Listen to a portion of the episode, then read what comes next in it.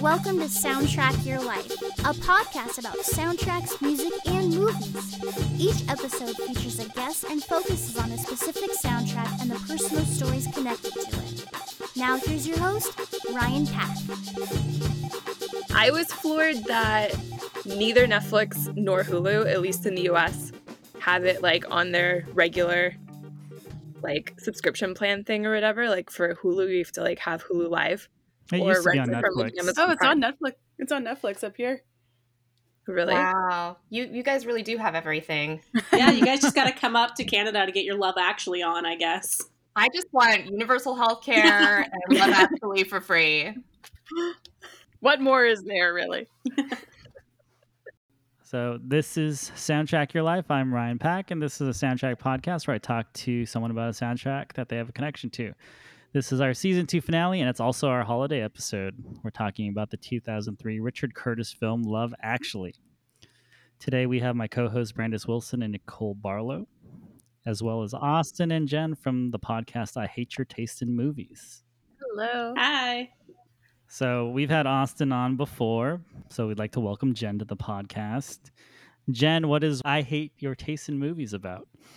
So, myself, Austin, and our third friend, Jackie, who could not make it today, we all just watch each other's favorite movies and usually judge them because it, coincidentally, we all just happen to have very different tastes. Like, Austin's a big musical theater fan, Jackie's a huge action movie person, I love horror. There's just not a lot of overlap in what we're into. So, we're trying to help each other explore their horizons by showing them the things we like, but it just never goes well. That sounds a lot like this podcast. I think we're gonna fit right in. Yep. So it's all the four of you talking about how you hate my taste in movies because I'm the only person um, on this podcast right now who like doesn't hate Love Actually. I'm that is how ground. we feel. I am middle week. ground. I do not hate Love Actually, so I will help you out. I will back you up.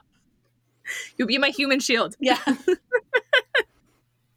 Oh, and Austin, sorry for your loss of Mr. Sondheim. Oh, thank you. Oh, that was sad. Well, it's it's all about ensembles today. I feel like we have enough people here to cover all of the different overlapping storylines. in Actually, we can each take one. So let's start at the beginning. So this movie starts with Bill Nighy in a studio. Is it Nye or is Nye. it Nye? Nye. Naive. Bill Nighy's in a studio recording Christmas is All Around, which is not a parody, but an updated version of the Troggs' Love is All Around for some reason.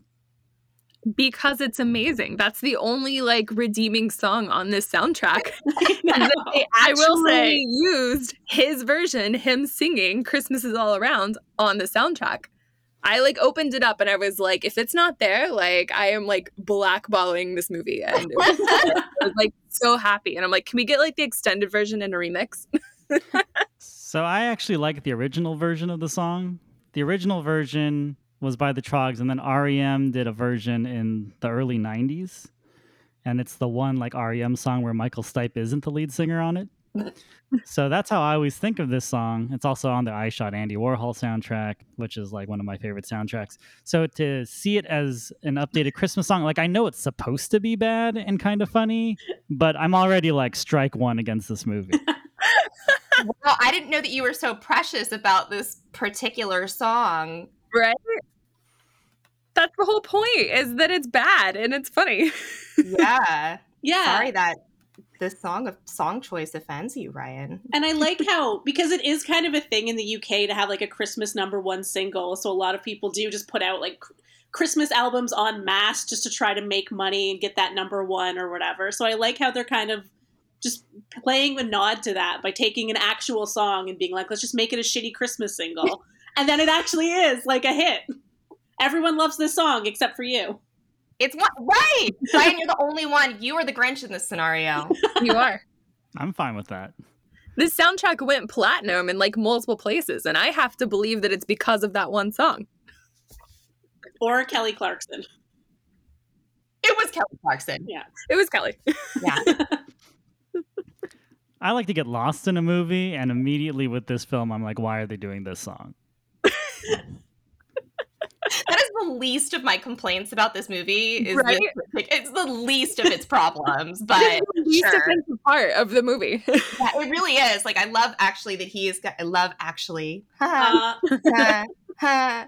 but that's my favorite thread in the movie because it's sort of cynical and not saccharine, right? So at least Yeah. there's that. There's that uh, Bill Nighy kind of you know deflating the whole whatever idyllic version or idea of what Christmas is supposed to be. And like you said, it's super distinctly British because this is totally something that would happen in the UK. It feels kind of real on that level. I also just love Bill Nighy's like grinchiness about it too. Like he does that so beautifully that it's so much fun watching him, which is why it's fun hearing him like sing the song because it just like calls that back of just like him pursing his lips and just being like super pissed off about it.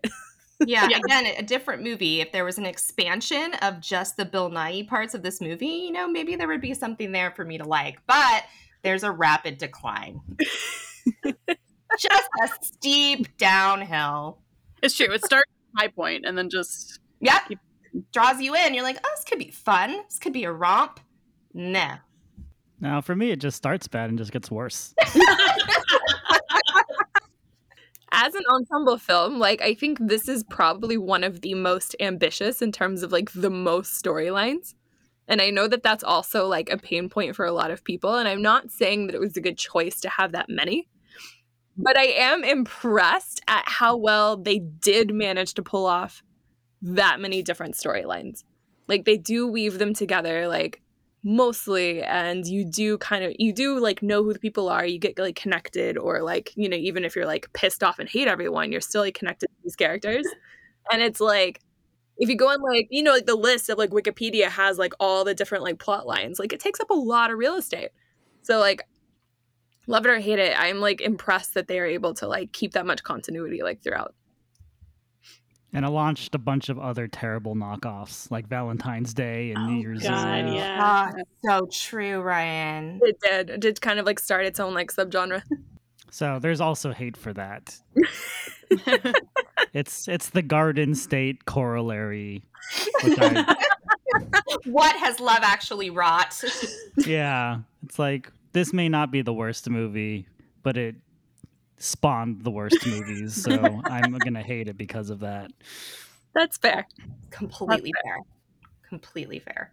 but they definitely did it a lot better than all of its progeny Yeah, I, I mean, is the next song that you hear in the movie after Bill Nighy you kind of kicking it off in this like fun way that does not set the tone appropriately for what you're going to see next? Like the next scene is literally Liam Neeson at his wife's funeral playing the Bay City Rollers. Or at least it's like a couple scenes shy, right? It's like just this complete like what is happening? it's a huge juxtaposition for sure because it's like very much like but i feel like that's the whole film right because it's like these moments of like you're trying to be very like christmassy and like cheerful and whatever but you have like all of these like realities of like dragging you down of like the idealized version of a holiday and also the idealized version of like relationships like me personally i know no one else agrees but i think that's why like this movie works is because it mm-hmm. is sort of showing the reality of like all these idealized things I right think you're giving this movie a lot of credit. I think you're giving it a lot of credit, and I think it's true for some of the the male characters in the movie are definitely like I'm wrestling with my emotions, and then I'm gonna get a like hot foreign girl at the end that you know, right? I'm Yeah. Looking at like facial expressions on. I, for- I forgot about that storyline. it's such a bad one. If I had to cut one, it would definitely be the Colin Firth storyline. Oh, it's if- so bad. if I'm cutting one, I'm cutting the um the Martin Freeman like porn star one.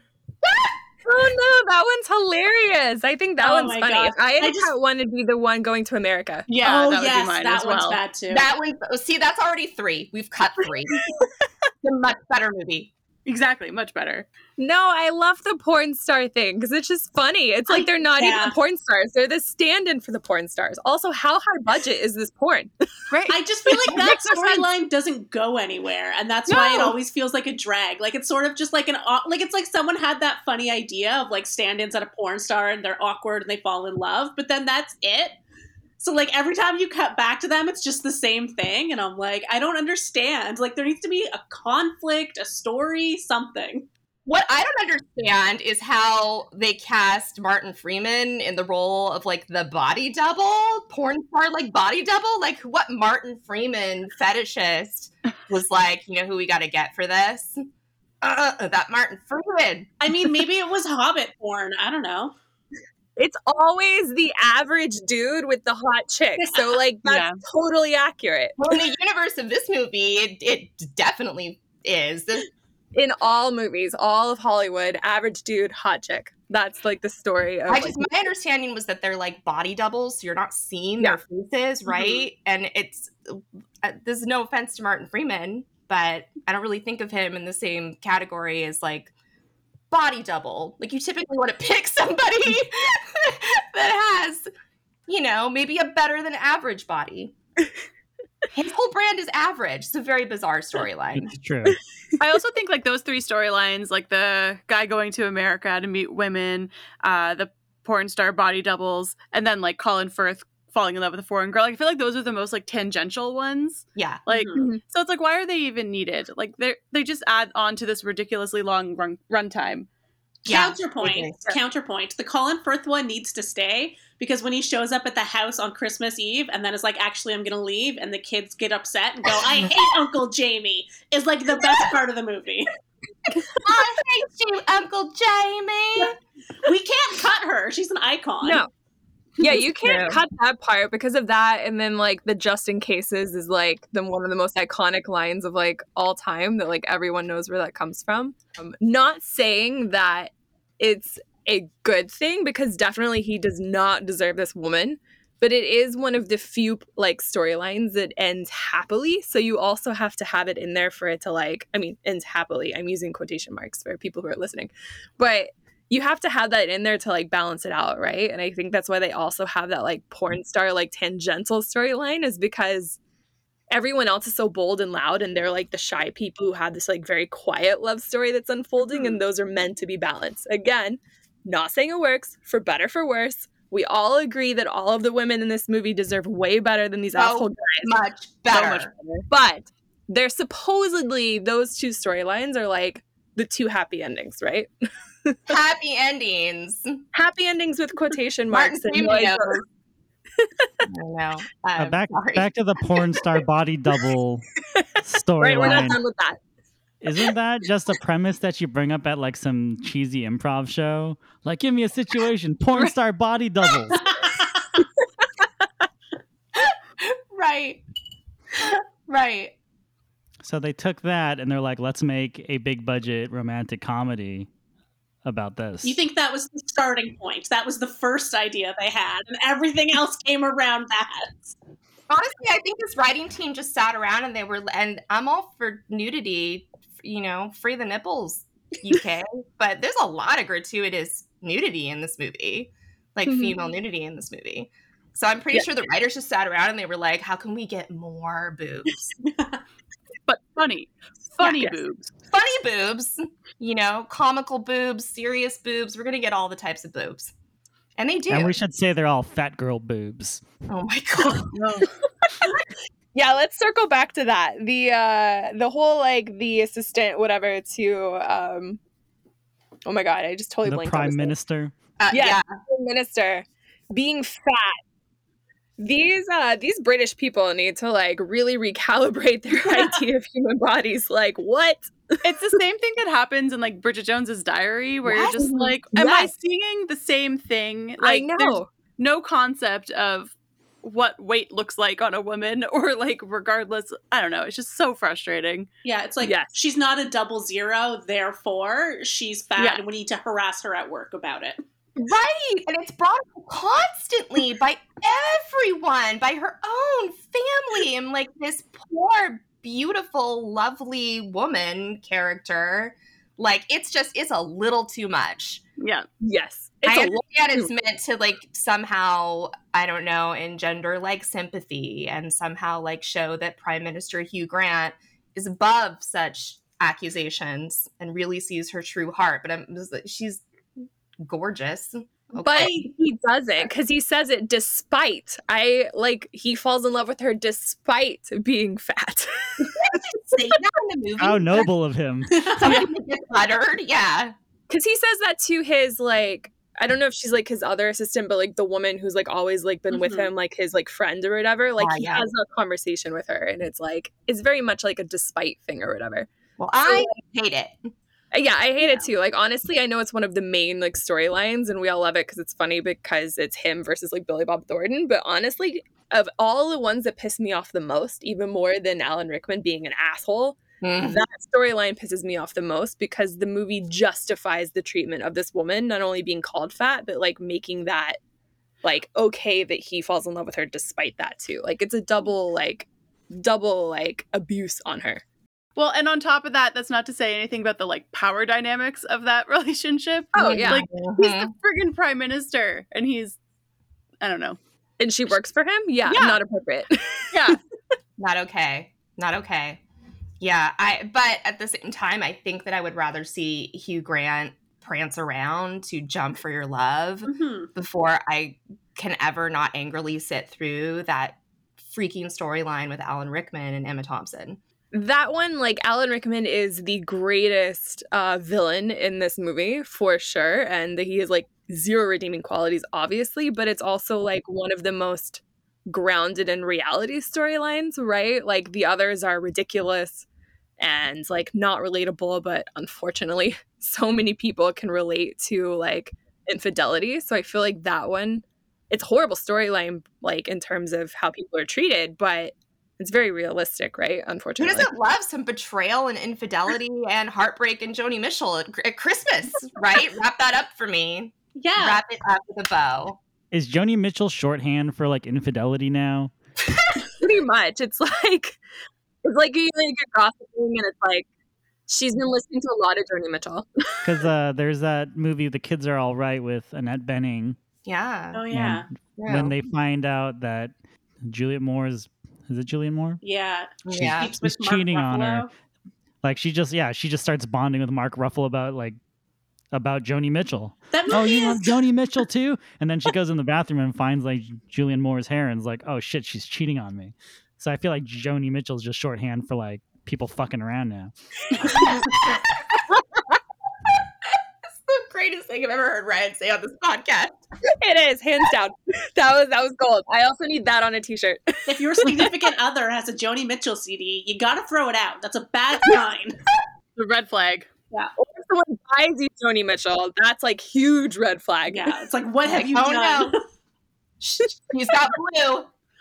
The, the, the thing that's not realistic about this infidelity scenario is not is not necessarily the infidelity, but it's the way it's this Christmas gift, okay? So if all of this shit pivots on Joni Mitchell and her like whatever, probably 25 year obsession with Joni Mitchell, does he really think she doesn't have that CD? That's what Yes. I thought too. people like does she not have this she's listening to joni mitchell when they have a conversation about it these two people have been married for i'm just going to assume decades maybe that's wrong maybe that's the, a false assumption but they've been together for a minute they have kids Mhm. they're mature. Does he think she just discovered joni mitchell? No they have a whole full-blown conversation about how this is what taught her to like be emotional and it's all about like her emotional education and she's has this love affair with joni mitchell. And then he gets her one cd it's not even a box set it's not even some deep cuts. In my like head to like hand wave like that i was treating it as like it was like a new like sort of like Yeah. remastering or like new like special edition or some sort of like thing that she wouldn't have and so he was at least trying to be like thoughtful of like i'm aware that you have this full collection so i'm going to get you this other thing. Obviously i'm not saying that's redeeming quality on his part but the fact that she would already have every single other like version or whatever she'd have already had it. Brandis i watched this today I paused it today to try to see if there's any kind of like, oh, is it like a, a yeah, a remaster? Is it an extended edition? Yeah. None of that is present. None of that. Alternate theory: she has it all on vinyl, and he got her the CD so she could play it in the car. Even more insulting. Huh? Huh? might be worse. It's it's a solid al- alternate theory, and I thought about that too. Like, okay, well, maybe maybe she had it back in the day, but that it's playing when they're talking about it because there are like two Joni Mitchell mm-hmm. songs in this movie, right? Yeah. So they have the conversation about it. It's playing in the background, and then flash forward. And he's getting her this CD. Like it, CDs don't exist. It's 2003. People, CDs are not a new thing. They're not a newfangled invention. She doesn't have it on Laserdisc only.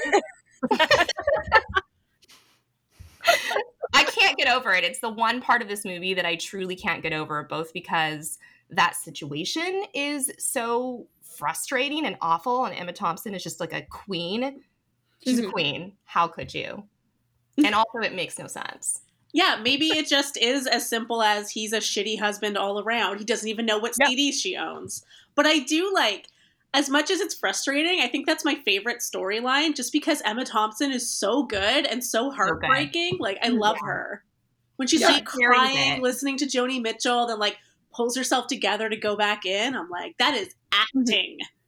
Yeah. Yeah. Also, it's Alan Rickman too. Like he may be the worst husband ever and the biggest asshole, but it's still Alan Rickman. So like, can't cut him from the film either. Well, just just so that we're clear, though, Alan Rickman truly is our greatest Christmas villain because I think between this and Die Hard, Oh, we have wow, to yeah. we have to establish him as like the villain of Christmas. Shift over Grinch, it's Alan Rickman. He's the worst.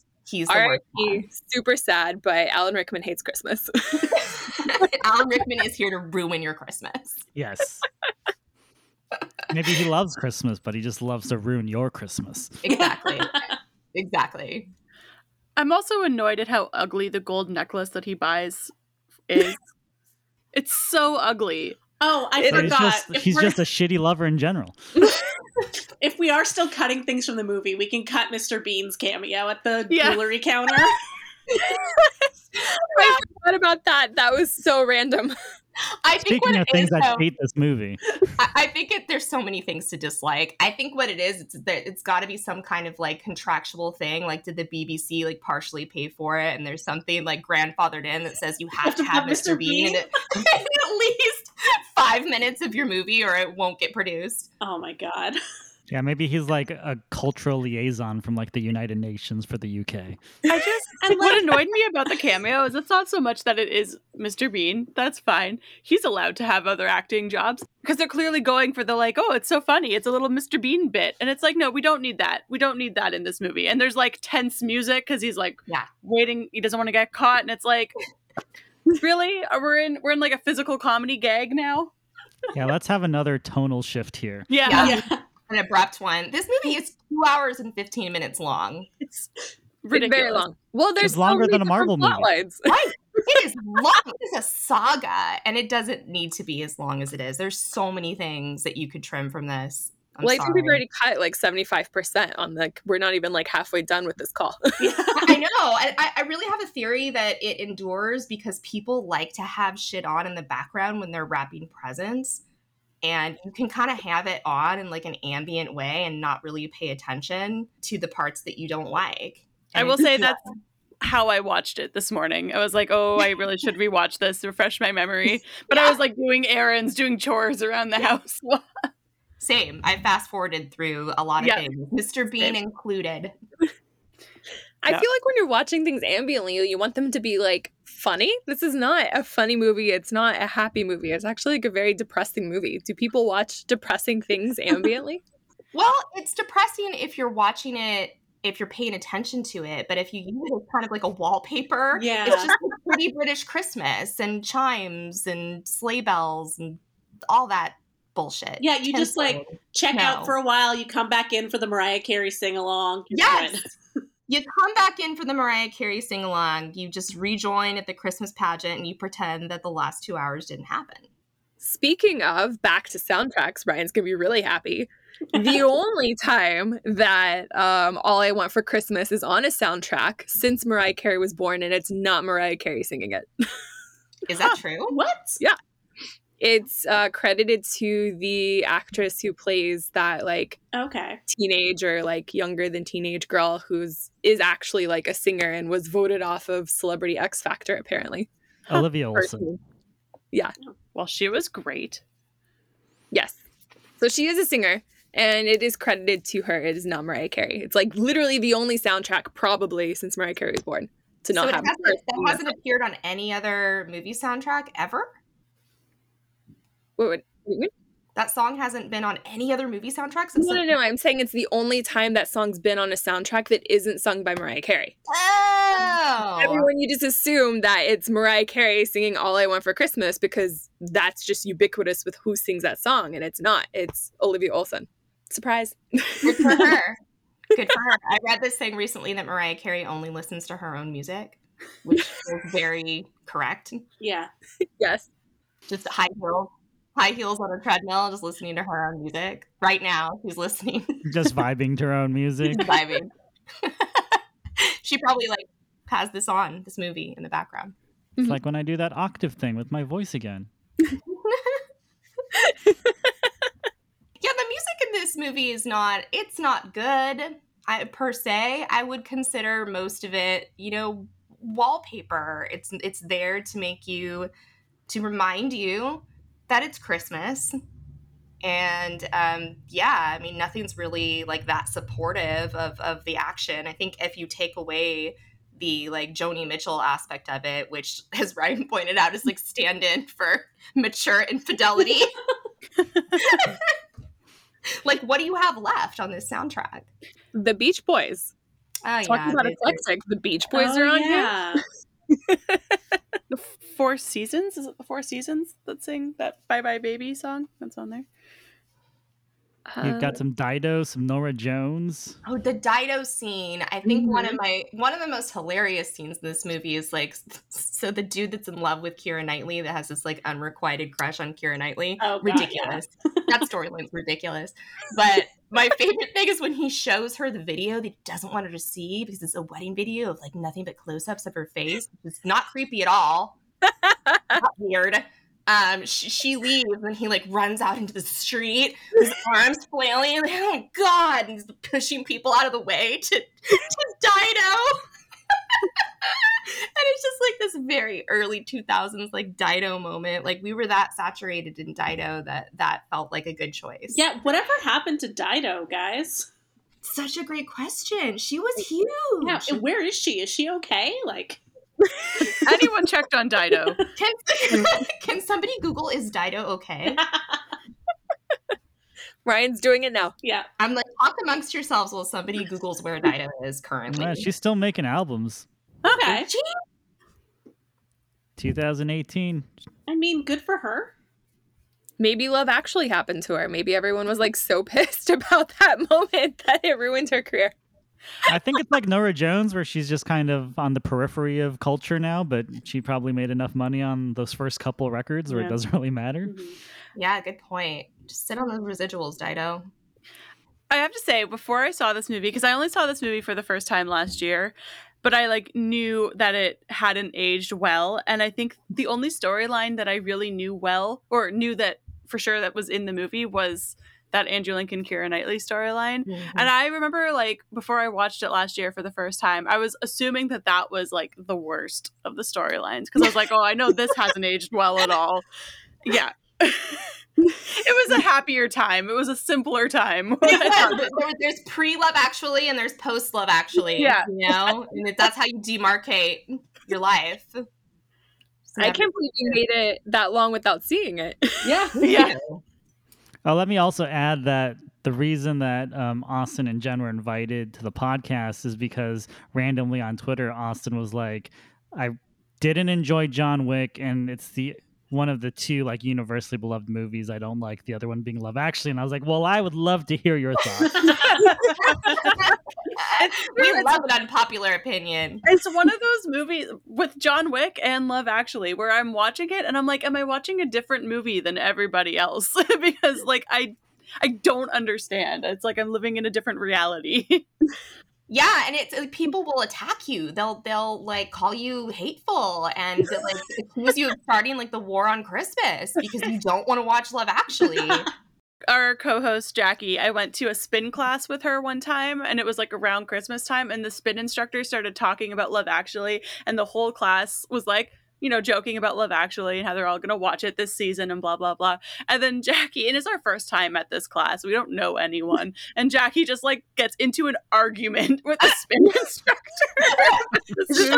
as you're spinning, you're like yeah, fighting much. about Love Actually. Angrily spinning. Yeah, fuck this movie. Pretty, pretty much. Like, oh no. That's we could never come back here. we're banned. We're banned from spin. The spin instructor just puts on the Love Actually soundtrack to troll you guys. Christmas is all around you. all right, downhill. Yeah. That's amazing. Ryan's so mad right now and, and I think I think everybody, whether you've I think everybody, whether you've seen Love Actually or whether it's just been on like the periphery of pop culture for you, everybody knows that Keira Knightley storyline because it's been parodied so many times. Mm-hmm. Yep. Yeah. And, and, I think people like fail to really consider like when he comes to her door and says, like, just pretend it's Christmas Carol, lie to your husband. I'm gonna do yeah. this creepy thing with these cards. I'm gonna tell you that I'm like hopelessly in love with you you really think that like okay well that's it's weird I hope that this is done. And then at the end of the movie, when they're all like coming together again over the Beach Boys, like God only knows what I'd be without you, they're still friends, and he's going on vacation with them. Yeah, that's like he's good point. Mad third wheeling it. Because I always assume after that scene happens, Keira Knightley goes back in, shuts the door, and goes to her husband and goes like, "Okay, you are not going to believe what just happened. Listen, your friend is weird." like she definitely has to have told her husband about the video thing because they don't have a wedding video now. Yeah. So she's going to him and being like, "Well, I went to go look, but he just had shots of my face and nothing else. So I think we made a restraining order against your best friend." yeah, I don't think that guy's your best friend anymore. Yeah. Yeah, no. Puts her in such I mean, like never mind like his actions toward his like quote unquote best friend, but puts her in such a terrible situation by like telling her that. Like she doesn't need to know. And then straight up saying like lie to your husband about like who's out here. Like yeah. It's a really terrible, like shitty asshole thing to do. It's a dick move, and the fact that he continues to be in their lives with now that he's mm-hmm. like dropped this bombshell is really freaking weird, and I think gets him off the hook way too easily. I hope there's a deleted scene where the husband goes over to his house and like opens a closet door and finds all the poster boards, and he's like, "What the fuck is this, man?" oh, it's for my science project. I don't know where those were. I'm just gonna turn them around and. Yeah. Do you think he had an alternate plan in case the husband opened the door? Like he's standing right. there with the boombox and all the cards, and he's just like, uh. Or Can you pretend it's carolers? Yeah, or what if the husband really likes carolers? Yes. What if he, like he's just not gonna get up and like walk right. over? Oh, it's carolers, Keira Knightley. Let me come see. Yeah, exactly. Maybe they know that the husband hates carolers because it is the best friends. Maybe he's like, his parents were killed by carolers, so I know he won't come to the door. it's all Fair. Fair. The best friend should know how he feels about carolers. That your earlier point, he could have just A, opened the door, B, walked yeah. through the hallway to like get some like cocoa or something, yeah. or just like yeah. any other scenario. so. He also just could have invited her over. I mean, yeah. clearly she knows where he lives, and she, I don't know. They could have had a, a real conversation. It's not like they never see each other; like they're yeah. in each other's lives. Yeah. yeah. I also just want to point out that I was very distracted by Keira Knightley's age in this movie, so I did a little googling. So Andrew Lincoln was 30 when this movie came out. So Keira Knightley was 18. she was the age difference is smaller between her and the little kid who was only 13 there was only a five year age difference there versus the 12 year age difference between her and andrew lincoln Ugh. Yes. I didn't know this. She was only like 16 in the first like Pirates of the Caribbean movie. Yeah, she's one of those people where I think just because she's been around for so long, I don't realize how young she was in those where I'm like, "Oh no, you mm-hmm. were like a teenager here." I'm like, "Oh, she's yeah. just been an adult forever." She's probably the same age as me. Like what Yeah. Yeah. That is it's really terrible to think about, like that she was a child bride. Yeah. Their their wedding scene is kind of like weirdly unsettling too, where they Yeah. Where they play the like all you need is love and they're they're like up on the, like the church balcony, right? And there's this like Mhm. this this is the acapella moment, Ryan's where we offend acapella people. Mhm. There's like acapella, all you need is love happening unexpectedly, and then all of these musicians get up from the pews and start pulling out trombones. Am I supposed to believe she didn't see a bunch of people with trombones sitting right, Right? next Those to are her? not they're not small Yeah. instruments. Yeah. Oh my God, I was like, where are you hiding a whole ass trombone? Yeah, the awareness of the people in this film is terrible. Like, Yeah. oh, there's carolers out here, so don't come by. Okay. oh, those uh, those trumpet players walking by. That's not for our wedding. That's for like something else. Right, that saxophone. It's not. That's not for us. It's not for you. Yeah, Don't and their about it. wedding like is fairly sparse. Like the pews are not packed, you know what I mean? So you think she would Right. notice that there's a 20, 30 people there that she's never seen before in her life. And I she's mean, like, in my half mi- of- Go Sorry, ahead, in my mind, I assumed they were like her friends, but yeah, no, that makes more sense that they would be hired musicians. Why did she go to band camp? yeah. Well, because it was like twenty five percent of the audience. Like know to your point, there weren't a lot of people there, Yeah. and like a lot of people them, a lot of them stood up to Yeah. play the music. So it's like, did you only invite thirty people to your wedding, and then ten of them, or like ten more people were musicians? I like Austin's theory because we don't really know anything about Keira Knightley. So maybe she is a musician and those are her musician friends, and Andrew Lincoln just got them to do this. Another fair point. We know so little about so many of the women in this movie. yes, all the women in this movie are like projections. Like they're just being projected on. They are not like fully formed characters, really, right? You, you only know them like through the lens of what the dudes in this movie want. Mhm. And that is super disappointing and super frustrating. Sorry, I don't not to get all like feminist critique on Love No. Who the fuck cares? It's 2003, right? A lot of bad things were happening. The low rise jeans and Von Dutch and Oh, shit. so we had bigger problems. But it's very frustrating to see that you don't get like fully realized female characters in this movie. It just just, just does not pass the test, and I want it to be better and be more because you can see that there are some storylines that that could have been more. And like you said, Emma Thompson sells the crap out of this. Mhm. She is so much better than this movie, but they don't really let her be better than this movie because once again, at the end, at that damn airport, they are still together. I'm fine. No, you're not, Emma Thompson. You're not. Yeah, I think um, Emma Thompson and Laura Linney are the two who have like the Oh, most my characterization. I feel Yes. like they're the most like fully formed, but they're also the most like sad storylines. Neither of them Yeah. get anything happy. Sad. Yeah. Let's talk about about this that Laura Linney, Linney storyline. Like, does it make you feel as depressed as me? Yes, you feel Yeah. let Why is her this in a fuck the hot movie? guy. Just let her fuck him. slap that ass. Laura Linney. Yeah, I let her. Like she's it's that it, that may be if if the Alan Rickman Emma Thompson infidelity storyline is the most frustrating, that one is a very close second because that it's she really deserves that, and I see no reason why she can't get some help with you know i get it right like she feels like she has to be there all the time for her brother I get that, right? But it is not a happy ending for her. Like, that's not fair.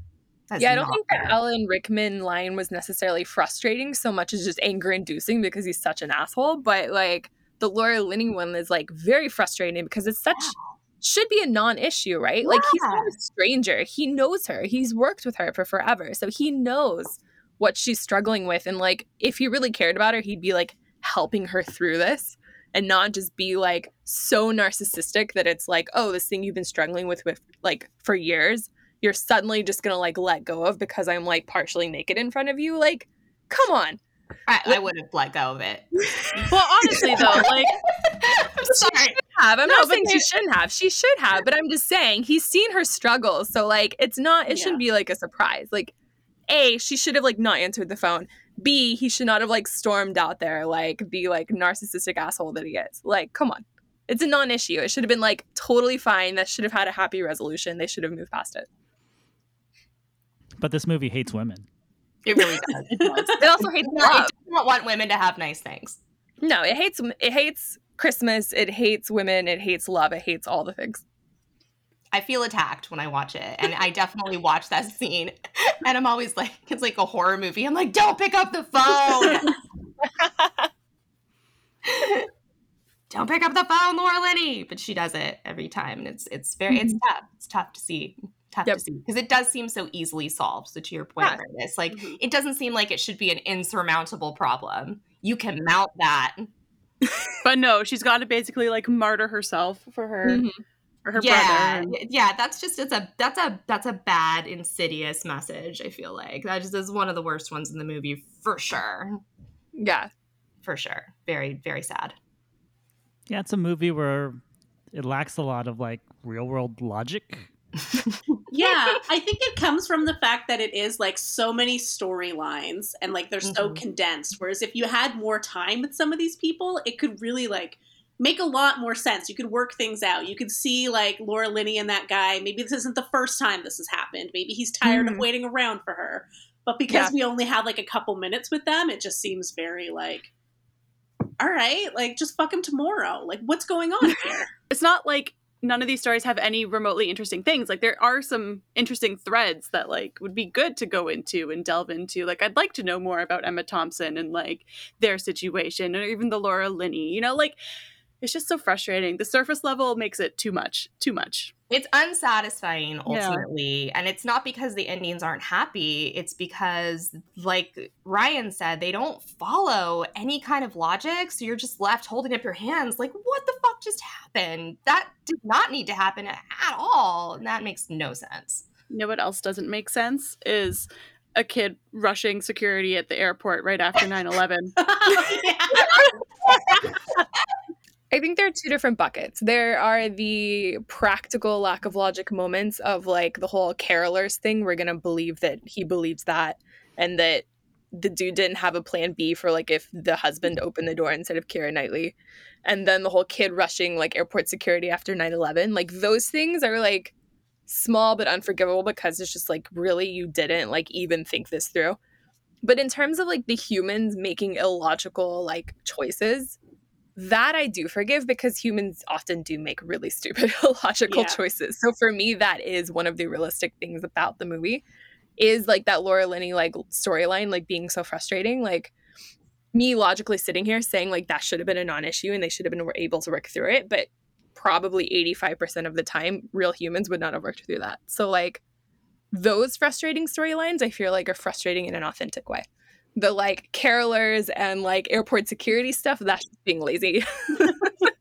Well, and like it's so many different movies. We've talked about like the tonal Mhm. inconsistency, and I think that really jars me too. Is it, it, you're you're working with this like you know buffoonish like comedy when you get to all the the Hugh Grant being prime minister stuff. Yes. Like it's just so over the top. And then you drop into this Laura Linney storyline, and you're like, well, that is we've gone from I don't even know. We've gone from like Mr. Bean to like a lifetime movie in a matter of 10 minutes, and I'm not ready for this. I feel seasick. to play devil's advocate, I don't know if because it is UK movie, they meant for the Hugh Grant thing to be taken as a comedy and to be that unrealistic, or Billy Bob Thornton as president. They, ha- they have they have Hugh Grant dancing around to like might as well jump. This, I don't know. He's like a British darling, and the director has like pretty much exclusively worked with Hugh Grant. So I don't know that that was meant as comedy. And I think, as we said before, Billy Bob Thornton, we are all American Billy Bob Thornton. So like that was just meant very seriously. That was an American portrayal of our president. I I also want to ask our Canadian friends Oh, if yes. it's, it's just me or if Hugh Grant is giving some like Trudeau vibes. ah, I don't know. I don't know about Trudeau vibes, but I do think that scene is definitely like almost like British wish fulfillment because they're sort of like, Mm. what if we had a really handsome, charming prime minister who stood up to the Americans that are dragging us into Tony the Iraq Blair is War definitely and not stuff that. like that? Yeah, yeah, exactly. So it is Boris Johnson. like I don't think it's meant to be realistic, but I do think it's them just being like, "Oh my god, what if we had this amazing superhero prime minister right now? I would love that." So I don't So it's I don't know if it's meant to be a joke, but it's also not meant to be serious. You know what I mean? Wish fulfillment is the word because that's what I get out of it too. It's very much like, what if the Revolutionary War went our way? Yeah. I will say the Hugh Grant uh, stuff frustrates me because I'm. I think of all of them, like I dislike that storyline the most, just because I'm so mad at the way they treat Natalie. Yeah. But then I hit, then I get frustrated at myself because Hugh Grant does something, and I'm like, God damn it, Hugh Grant, why are you so charming? And like he wins me over, and then I hate myself for it. Yep. That's what it is. It's the Emma Thompson principle, right? Yeah. Where there's some actors that are so like full of charm and you like them so much that it it like it it overcomes like all of the really bad storytelling. Like really elevates the material because they're likable. I, I don't know. Back to this movie though, like I don't know what the contribution here is to like the soundtracks. You know, like is the contribution really just um because I don't think like somebody said you wouldn't listen to this as a standalone soundtrack, right? Nobody's putting this on. I hope, No, Playing it not. on repeat every day. I can't believe it. right? Like who who Spotify Wrapped has like as their top thing the Love Actually soundtrack. I don't want to meet that person. it's not even all like Christmas songs. So it's not like you could be like, oh, I don't want to listen to like traditional Christmas songs during Christmas. I'm gonna listen to these like weird ass like Love Actually ones. It's not even Yeah, that. I'm gonna listen It's to mostly- Dido. right? Yeah, and this also it's a very it's a very bad time capsule of this like early 2000s. Like it's got Justin Timberlake on it, Smooth by Santana is on the soundtrack, you guys. The Calling. Yeah, the comic. That one. I was like, I forgot about them. Yeah. That's right. That was a song. I mean, that's just that that's egregious. I don't think that we want to revisit that period of time on on like a musical level. I I almost wish it had more aggressive and more Christmas forward music so that I didn't have to listen to like 2000s Justin Timberlake Yeah, and like it- Maroon mm-hmm. 5. It, it also bothered me that there's like a surprising amount of diegetic music in this. So like they are listening to music in the movie a fair Yeah. amount. And like there was one point at the when was it? I wrote a note. At the art show when Laura Linney and the hot guy from work go for a dance and it's like the fa- is that the Justin Timberlake song? I forget what's playing at that Yeah, point. at the party. Yeah, but then it stops midway through the song and goes to a slow song. And I'm like, that's not how that works. like, they're not gonna they're not gonna change the song in the middle of the song. the DJ saw them and was like, "This is their moment. Yeah. I'm going to make this romance, like romantic storyline, happen." And they switched it right then. Even the DJ was pissed that they weren't doing it. Someone at the beginning of the party slipped the DJ five bucks. Was like, if you see them on the dance floor, you've got to get a slow song. Stop whatever you're doing. That's the lack of logic in the film that bugs me. Yeah, it's not the lack of logic; it's just the laziness. Like it wasn't Wow, that. same thing. Like it could have been at the end of the song, right? Like it, they could have Yeah. still done that joke. Yeah, Absolutely. yeah. And Back to like for the soundtrack, no one wants to listen to this as a soundtrack. It has like no justification for existing, let alone being platinum in multiple countries, except for Christmas is all around. It only needed to be a single.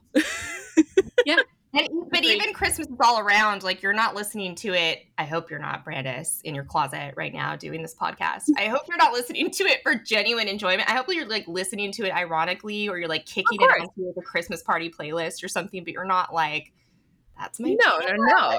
It's like the best ironic like Christmas song ever. So it's like, yeah, if you're throwing a Christmas party, this has to be on the playlist. Like it's just like it's a moment. Yeah, it's a good way to make sure people are paying attention. yeah, right.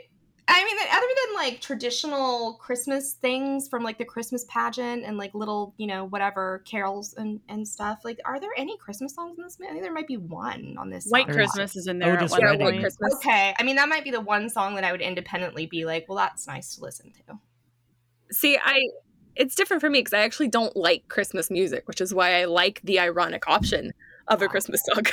I mean, this is just, I, I, you love this Christmas movie, but you won't listen to Christmas music. no, absolutely not. Hate it. So the guy who scored the movie, his name is Craig Armstrong, and originally I just figured he was just some random guy in the UK, but he was nominated for his score for Ray. Yeah. Wow. and he's actually scored a couple of soundtracks that we've covered on this podcast and we never brought him up. So he did the score for Moulin Rouge Oh, really? and for Romeo and Juliet. Craig. Oh, not a fan of this guy. Craig. I was gonna say, like, even the, the like the instrumental score of this movie is so boring.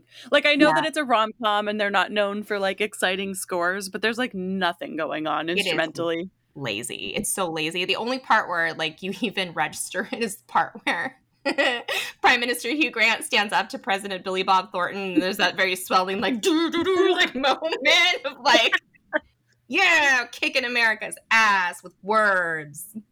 Yeah. And it, it's just so over the top. It's so lazy and hacky and bad. It's bad. I'm sorry, Craig. You're not listening to this, Craig. He might. We don't know. You're gonna get hate mail. Maybe we're breaking Fine, add it to the pile. So there's a UK and a US version of the soundtrack. The UK soundtrack has three songs from Craig Armstrong's score, and the US version only has one. so they really just kind of um, watered things down for us in the States and I guess Canada as well. But I'm glad we don't have Jump by Girls Aloud on our soundtrack. Not that I would the listen to the soundtrack anyways, but the one that's missing. I was like, because there's twenty, there are twenty on the UK and seventeen on ours, but I knew that only two of the Craig Armstrongs were missing, and I was trying to figure out what was like that other one. it's Jump by Girls Aloud. That's what it is. You know, it, this really begs the question, though, if there's an alternate soundtrack that got released in the UK, like what's the level of popularity of this movie in the UK? Do they find it equally charming as people in like the States, for example? Or are we just like British people? Their scones, their teas. like, is it popular there too? Is it also considered sort of a Christmas favorite? That's a good question. Yeah. Let's ask Dido. I'm gonna Google it while I'm Googling Dido, okay. It actually did better in the UK than it did in the States. Yeah, but I think that's also because it's such like an all-star cast like of UK actors. So there was Mhm. probably like like you said in America, Hugh Grant was probably the big draw of who everyone knew. Yeah. But for them, they would have been like, I know everyone in this movie. They're all fantastic. That is a super great point. They did kind of gear it towards a more British public with the actors that they chose, with like the, that league of British actors. They did very well at the BAFTAs. Did they really? Yeah. yeah, of course. It's the BAFTAs. It's a serious film. Bill Nighy won for Best Actor in a Supporting Role. Did he actually? Is that true? that is amazing. BAFTA for this movie? Fuck yes. I'm so excited about that. Yeah, he did a great job. Yeah, like he's seriously, delightful in this. He earned that But- BAFTA. yeah. But like a BAFTA? Like what what else came out that year? Clearly not much. Nothing? I don't know. Like Emma, Tho- Emma Thompson thoroughly was enjoyed it. nominated, but Bill Nighy won. That's All right. I can't verify this this from eight days ago, but I did Google it, and there's a headline that I found that says data reveals that Love Actually is the UK's favorite Christmas movie, and because favorite is spelled with a U, Oh, it's I know that accurate. accurate. which is the correct way to spell Yeah. favorite, but Yeah, okay. Right. Yeah, I mean, that's how I know though that this is legit and this is not written, you know, by somebody from America. Nicole's Billy Bob Thornton is showing. I know. I am Billy Bob Thornton in this scenario. There it is, guys. I don't know if you can see it. I also made a note at one point that I thought the best part of this movie is where the scene from Titanic plays and that the score is My Heart Will Go On. I was like, oh, this two seconds, that's the best part of this movie because it's another movie. Although twice you guys have referred to this as a romantic comedy, and I don't think that it's deserving of like that or is that genre at all. Like I would never classify this as a rom com. What is it, Brandis? I think it's a drama. I think it's a mess. I think it is a farce. I wish farce was like a genre, like on like Netflix or something like that. I know that we're not supposed to trust Wikipedia, but it says Love Actually is a 2003 Christmas themed romantic comedy film. Oh, Wikibomb. that means nothing. So take it up with Wikipedia. He's gonna go in tonight and edit it. That's it. Brandis is in there. Excuse me while I log in. This is not a rom com. Like, not nope. Mm-mm. Every review from 2003 about the movie calls it a romantic comedy. That's also lazy. The reviewers are as lazy as the people who made the movie. We're gonna get so much hate mail. I can't believe. First of all, I just can't believe how hard Brandis is batting for this movie. I was not. I'm not even batting hard for this movie. At no point did I say that it was great. At no point did I say that it was my favorite. At no point did I say that I watch it all the time because I actually don't. I have said it's not deserving of all the hate that it gets. But do you watch it every year? Do you think about Christmas and you're like, you know what? It's time. Cue it up. I watch it maybe every fourth Christmas. What kind of love actually logic is that? Anytime Every there's an. Olympics, she has to watch Love Actually every four years. I'm not saying it has to be watched every fourth Christmas. I'm saying one, it averages out to every fourth Christmas. What I do watch every Christmas is Home Alone. I mean, come on. Home Alone 1 and 2 are the quintessential best Christmas movies ever. You have to watch it. That's what I watch. And then if time permits, maybe I'll get around to Love Actually. time permits. I've got better things to do than to watch movies at Christmas time. But I do make time for Home Alone 1 and 2. I'd like to edit that statement. I got better things to do than to watch Love Actually. That's not what I said. You do not have permission to censor or alter my words. I just love that every four years, like, yeah, right, coinciding with the Olympics. If there's also like a ski jump happening, With the Winter Olympics specifically. yeah. Right? Of course. Yeah. Yeah, curling. I want to watch curling, and I want to watch Love Actually. That's what Yeah. I want to do. Mhm. Yep. It's just it's a ridiculous thing to So what exactly during the Olympics is that trigger? is it like when they light the torch? It's like, oh, it's Love Actually time. That's what I thought the torch lighting was for. I thought that that was That's to like signaling kick off, time to watch Love Actually. right. When a British British person wins a, a medal, there we go. I wish the Beach Boys weren't on there because I really like that song. you know what that song is linked to me, linked for me with though, is um because it used to be the the theme song for Yes. that um, about Big- Mormon. Love. Big Love. Yes, Big Love. Yeah. So it used Yeah. to be the theme song on Big Love, and so when it when it ends that way, I'm like, are we gonna get into like a Big Love scenario with Keira Knightley and her like two husbands? That's how that storyline should have gone. That's how it should have gone. Like, just go full Polly, guys. Just talk about it. Right? Yeah. Introducing the thriple. Like it's great. Yeah. Yeah, and then you don't have to worry about the carolers. Maybe that's why he was going on vacation with them at the end. They just left out why. You think it's a third wheel, but no, like he's a part of the couple now. I, I like this actually. This is much more fun for me to consider. Yeah, they're going to like uh one of those like adult club meds Yes. or whatever. I didn't realize we were gonna do Love Actually fan fiction on this podcast. This movie doesn't give you enough to not do that though. Yeah. Because if you think critically about it for like two seconds, everything falls apart. So I feel like we need we need these like extra layers. We need this fan fiction. it's true. There's not enough there to say that that wasn't what they were intending. Like Exactly. for all we know, that is what they were like saying, but they just didn't want to explicitly go out there and say it. I, I do have to say though, like I'm shocked that there's no Love Actually too. Love Actually, are? Love Actually. I think they did something for Red Nose Day like five years ago, okay. Hmm. but I didn't watch it. It's just in the in the notes. I did get served an ad. Thanks to everyone here that I'm doing this with. I did get served an ad for Love Actually Live. Oh God. This. No. Is it a musical? Please say yes. Where? So I, I I I think I immediately like dropped my phone like it was on fire because it's never something that I want to see. But I think it might be one of those like uh, like musical live events that they have on like you know NBC. I'm looking Right. this up right now. But they usually Right. only do musicals for the musical live events, not Right. a movie that's not a musical. Or is it like a Rocky Horror Picture Show type situation? It like, is an it- immersive musical. Hold on. This could No. be amazing as a musical for something to like ironically hate watch. Like I have to see this now. Okay. every four years? Yeah. Te- okay. So is it a stage production? It looks Is that- like okay. I'm going to read from the website. You'll follow an all-star cast of singers as they reimagine the film's hit soundtrack while accompanied by a 15-piece orchestra. Iconic you sing along to the songs and iconic scenes from the film will be displayed on traveling screens throughout the set so it's like live people performing the music while scenes from the movie play hmm. Iconic soundtrack. You know, like the, it did go platinum in two countries. Like I guess so. tickets start at $45 guys let's sign up I field trip. You guys Yeah. want to fly down? I, I'm looking at Ryan's face as we record this, and I think I just saw his soul leave his body. Yeah, he's so unimpressed.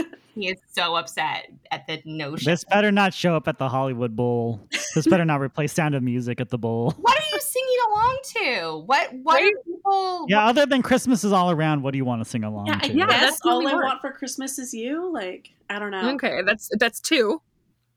White got Christmas two. three. But I really genuinely think you guys need to go. You need to do a live show, record from the Love Actually Live, and just let us know how it is. I mean, how it is is that some of us might not make it. I am 100% down to hate watch, and I love irony. Ryan, not so much. Um, I'm calling out sick that day.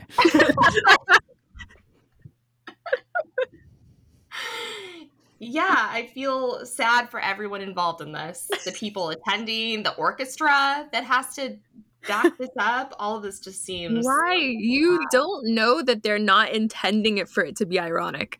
They could be. It could be a Spamalot thing. You don't know. Oh man. It could be great. Pitch here's a, here's a little blurb. Here's a little blurb review. Pitch Perfect. Such a celebration of love, the holidays, and the movie itself that it's hard to not fall in love. Actually, Entertainment Weekly. Wait, I thought you were talking about Pitch Perfect. I'm so confused. What? I, this is this is like a blurb reviewing the stage show of Love Actually Live, and they actually went there and said like, "It's hard not to fall in love, comma actually." Thanks, Entertainment Wow. Weekly. Cool. I Cool hate story. it so much. Oh, that wasn't Peter Travers. That sounds like a Peter Travers thing. Peter Travers. yeah, we're not. I'm not going to this. guys are no fun. Yeah, I like how we just spent an hour talking about how this soundtrack has no redeeming value and no one would listen to it independent of the movie. And there's a whole stage production set up around this premise. yeah. Cool. So maybe That's we're mind-blowing. in the minority of not liking the soundtrack. People, I guess, love it enough to go see it performed live. Uh, If somebody tell us, you know, like I, I genuinely want to understand. Help me understand. It went platinum in Australia and two times platinum in the United Kingdom. Yet, ironically, the the performance is in the U.S., so I can't explain that part. I mean, when I look at the soundtrack, I go, "Yep, this movie's not for me." Yeah. What if the movie was about someone who has really bad taste in music, though? Then you would be completely misjudging a movie by its soundtrack because that's the point. You're like, still don't care. I'm like, again, you're trying to make this movie into something way deeper than it is. No, no, no. I don't mean I don't mean Love Actually. Nothing to do with Love Actually. He just said if I looked at the soundtrack, then I would like not watch the movie because I hate the soundtrack. But I'm like, what if that's like the point of the movie? Is this poor soul who has really t- bad taste in music? Shouldn't the arc of the movie be they learn to like better music? That's Yes. a sequel. But that would only be 25 percent of the soundtrack. Like it should get good at some point, right? You said you love that Beach Boys song. Yeah, but I know that it's used everywhere. It's used for polygamy as well. I'm not I'm not pimping out polygamy. That's the second greatest thing you've ever said on this podcast. Not pimping out polygamy. Well, I think we've covered that soundtrack pretty well. Except for the sequel to this episode where Brandis goes to the live taping. all by myself. I mean, for Love Actually, that's how it should be. Just like a bunch of people who who are going to go by themselves who love the movie. Ouch. Wow. Harsh. so cruel. Are you alone this Christmas? Maybe suggest the Love Actually live stage show. So depressing. Sorry. That's equally depressing as the film. I think you're uh, probably accurate on that. Thank you. I wasn't trying to be mean. I guess it just happened to be very. You mean. just happened to say it right after you said that I was going to be going. Well, you're the only. You're the only one brave enough to volunteer to go. Take one for the team. I just really love hate watching. Like, whatever. Yeah, you're going to hate watch. It's different for you. Ticketed event though. It's one thing to hate watch a movie. This is a ticketed event. You have to go there. You have to transport yourself there. You have to sit in a seat.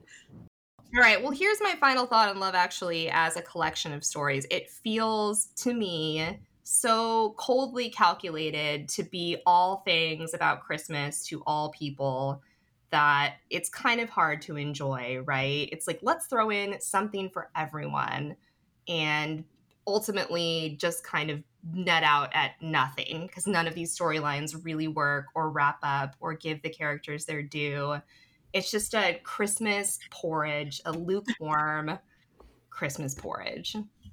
And it's meant to be this big blockbuster film with all of these like famous actors in it, right? As we've talked about. And uh, yeah, that all of them could do a lot better than this. I feel like it's meant to be the antithesis to the Christmas movie, and so it's made for people who hate Christmas movies. I don't know. I, Disagree. I disagree with that. Yeah. I feel like there's a lot of genuine Christmas love for this movie. I understand the appeal on a surface level, but I feel like that's how you have to watch this movie. Otherwise, it just like Yes. breaks you. You have to shut your brain all the way off. Nicole, before we did the podcast, you texted that your thesis is all women in the movie deserve better. And I responded with, all of us deserve better than that. and so, in the spirit of Christmas, go forth and uh, do something other than watch Love Actually, maybe, unless you're wrapping ple- presents because it's two hours and 15 minutes. So, That's a lot of presents. you just want something on while you do that marathon present wrap. Go for it. Then you can watch Die Hard. Make that your background Christmas wrapping movie. It's the Alan Rickman double feature. So thanks, Austin and Jen, for coming on the podcast. Thank you for having us. I hope I didn't offend you guys with my uh, all my all my hatred of Love Actually.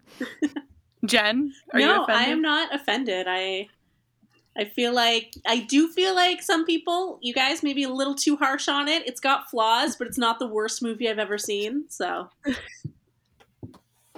That's a golden bar for reviews. Not the worst movie I've ever seen. yeah. Maybe I'll start watching it every four years with the Olympics. I don't know. I hear it gets really good by year 12. I really hope this becomes a thing. I hope that I've like started something in pop culture. It's like a fine wine. Just needs some age. So I hate your taste in movies comes out every Tuesday. yes. and you can support Austin, Jen, and Jackie through Buy Me a Coffee. yes, we are over there. You can also support us through Buy Me a Coffee. Brandis drinks lots of coffee. a lot. I have an expensive habit. Uh, subscribe, rate, and review this podcast, and check out I Hate Your Taste in Movies. Thank you so much, and hopefully uh, we'll have you guys on again next year. Happy holidays. Thanks for joining us this week on Soundtrack Your Life. Make sure to visit our website, soundtrackyourlife.net, where you can subscribe to the show on Apple Podcasts or Spotify. While you're at it, if you found value in the show, we'd appreciate a rating. Or if you'd simply tell a friend about the show, that would help us out too.